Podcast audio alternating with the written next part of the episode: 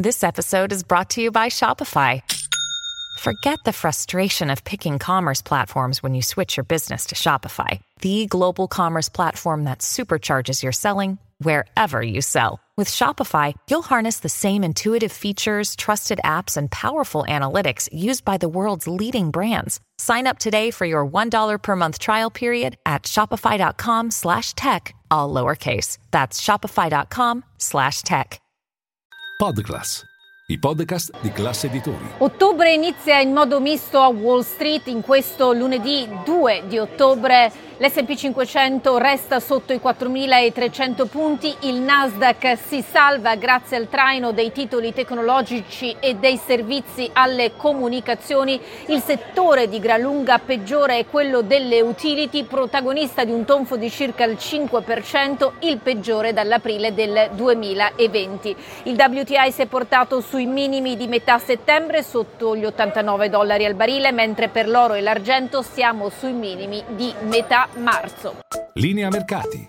In anteprima, con la redazione di Class CNBC, le notizie che muovono le borse internazionali. Ancora una volta l'andamento dell'azionario in generale, fatta eccezione oggi per il Nasdaq che forse risente del rimbalzo del tech e di un rinnovato ottimismo per l'intelligenza artificiale, è dovuto all'andamento dei rendimenti dei treasury con il decennale tornato al 4,7%, massimi dell'ottobre del 2007. Continua il dibattito se eh, il benchmark benchmark statunitense possa o meno arrivare al 5%. Di sicuro un suo costante rialzo metterà sotto ulteriore pressione l'azionario. Un azionario ci si domanda se sia destinato a un rimbalzo dopo appunto un settembre da dimenticare, ottobre di solito è un mese positivo come anche il quarto trimestre in generale dell'anno. Per quanto riguarda le storie aziendali, Tesla al palo nel giorno in cui ha annunciato consegne deludenti, peraltro il terzo trimestre è terminato senza alcuna consegna del tanto atteso Cybertruck, forse però il mercato ha deciso di non punire come inizialmente fatto il titolo anche perché la società aveva avvertito dell'impatto sulle consegne dato dalla chiusura parziale delle fabbriche dovute a degli upgrade. Peraltro Tesla ha confermato il target di fine anno pari a 1,8 milioni di unità consegnate con gli analisti di Wedbush che continuano a consigliare di tenere il titolo in portafoglio. Nel frattempo è iniziato il roadshow statunitense di Birkenstock, i sandali tedeschi puntano a una valutazione di 9,2 miliardi di dollari, la forchetta di prezzo indicata va dai 44 ai 49 dollari per titolo, lo sbarco in borsa è atteso proprio qui al New York Stock Exchange. Nel frattempo X, la piattaforma di proprietà di Elon Musk, ha siglato una partnership con Paris Hilton. La celebrity americana sarà chiamata a